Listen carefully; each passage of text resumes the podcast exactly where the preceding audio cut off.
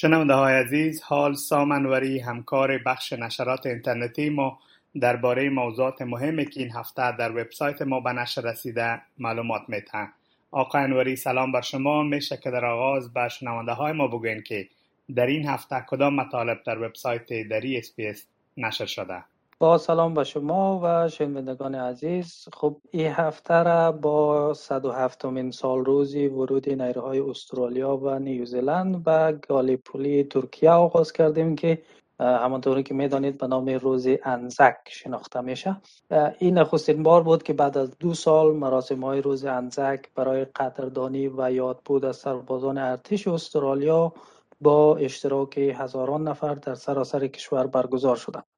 احزاب سیاسی در این روز مبارزات انتخاباتیشان را متوقف کردند و رهبران هر دو جناح اصلی سیاسی در این روز از, از مبارزات مردم اوکراین در برابر هجوم روسیه قدردانی کردند. اما مهمترین خبر هفته که تاثیر مستقیم و منفی بر زندگی و وضعیت مالی مردم داره اعلام نرخ تورم اقتصادی بود که به طور بیپیشینه در طول بیش از 20 سال بالا رفته و در, در نتیجه موضوع تبدیل به موضوع مرکزی در جریان مبارزات انتخاباتی شده.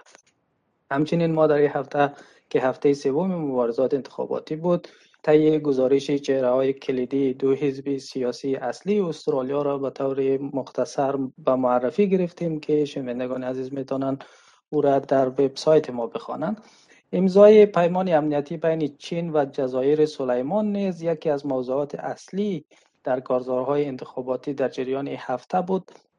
حزب کارگر برنامه جدید را برای بهبود روابط استرالیا با کشورهای واقع در اقیانوس آرام در صورت برنده شدن در انتخابات پیشرو اعلام کرد و در سوی دیگر وزیر دفاع کشور پیتر داتون هشدار داد که استرالیا باید برای یک جنگ آماده باشد.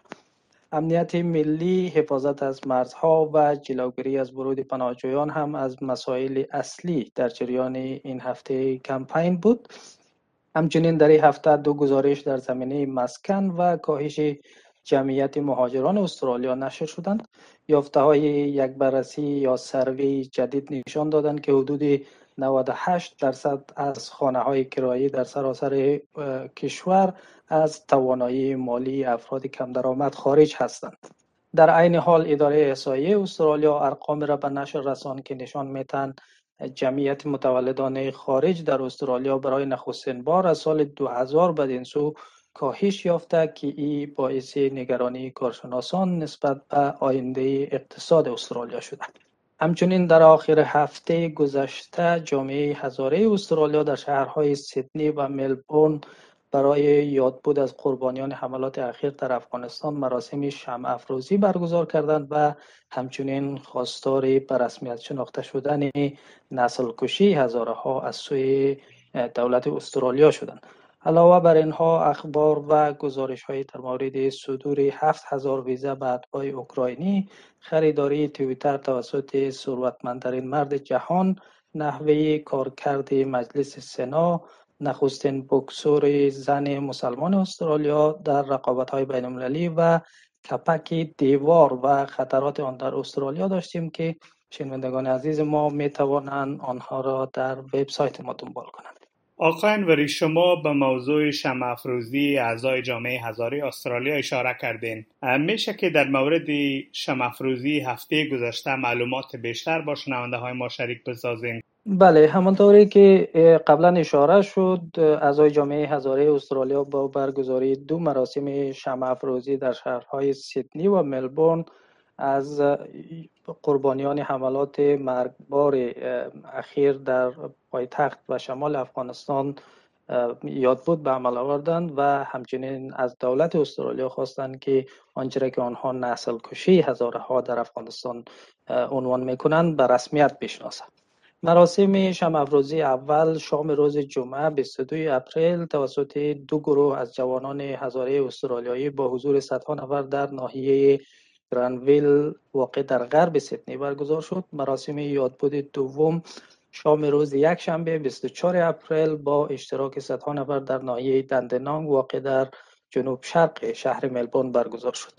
بر رسمیت شناختن نسل کشی مردم هزاره در افغانستان عدم بر رسمیت شناختن حکومت طالبان در افغانستان و همچنین درج گروه طالبان در فهرست سازمان های تروریستی استرالیا از خواستهای اصلی برگزار کنندگان این مراسم ها از دولت استرالیا بودند. تشکر آقای انوری شما همچنان اشاره داشتین به نرخ تورم و ای که امکان داره نرخ سود افزایش پیدا کنه در هفته های آینده. میشه که در این مورد هم جزیات را با شنونده های ما شریک بسازیم؟ بله همونطوری که اشاره شد تازه ترین ارقام اداره احصایه استرالیا نشان میتن که نرخ تورم سالانه عمدتا به دلیل افزایش قیمت تل و هزینه های ساخت ساز مسکن به بالاترین سطح خود از سال 2001 بدین سو رسیده. ارقام تازه منتشر شده اداره احصایه نشان میدن که شاخص قیمت مصرف کننده یا CPI که معیاری برای اندازهگیری تغییر در قیمت میانگین محصولات و خدمات مصرفی برای یک خانوار است. دو اشاره یک درصد در سه ماهه نخست سال 2022 و پنج اشاره یک درصد در طول سال افزایش پیدا کرده.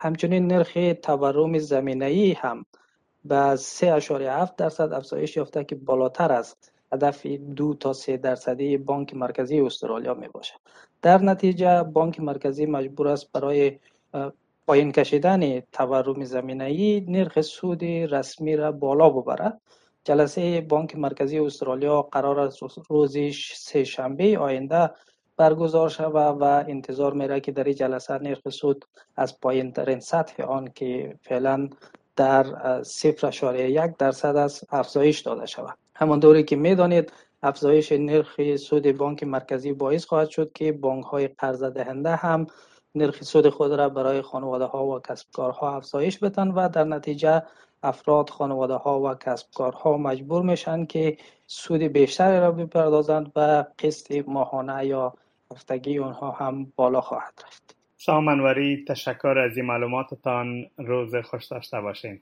تشکر از شما. خدا نگهدار.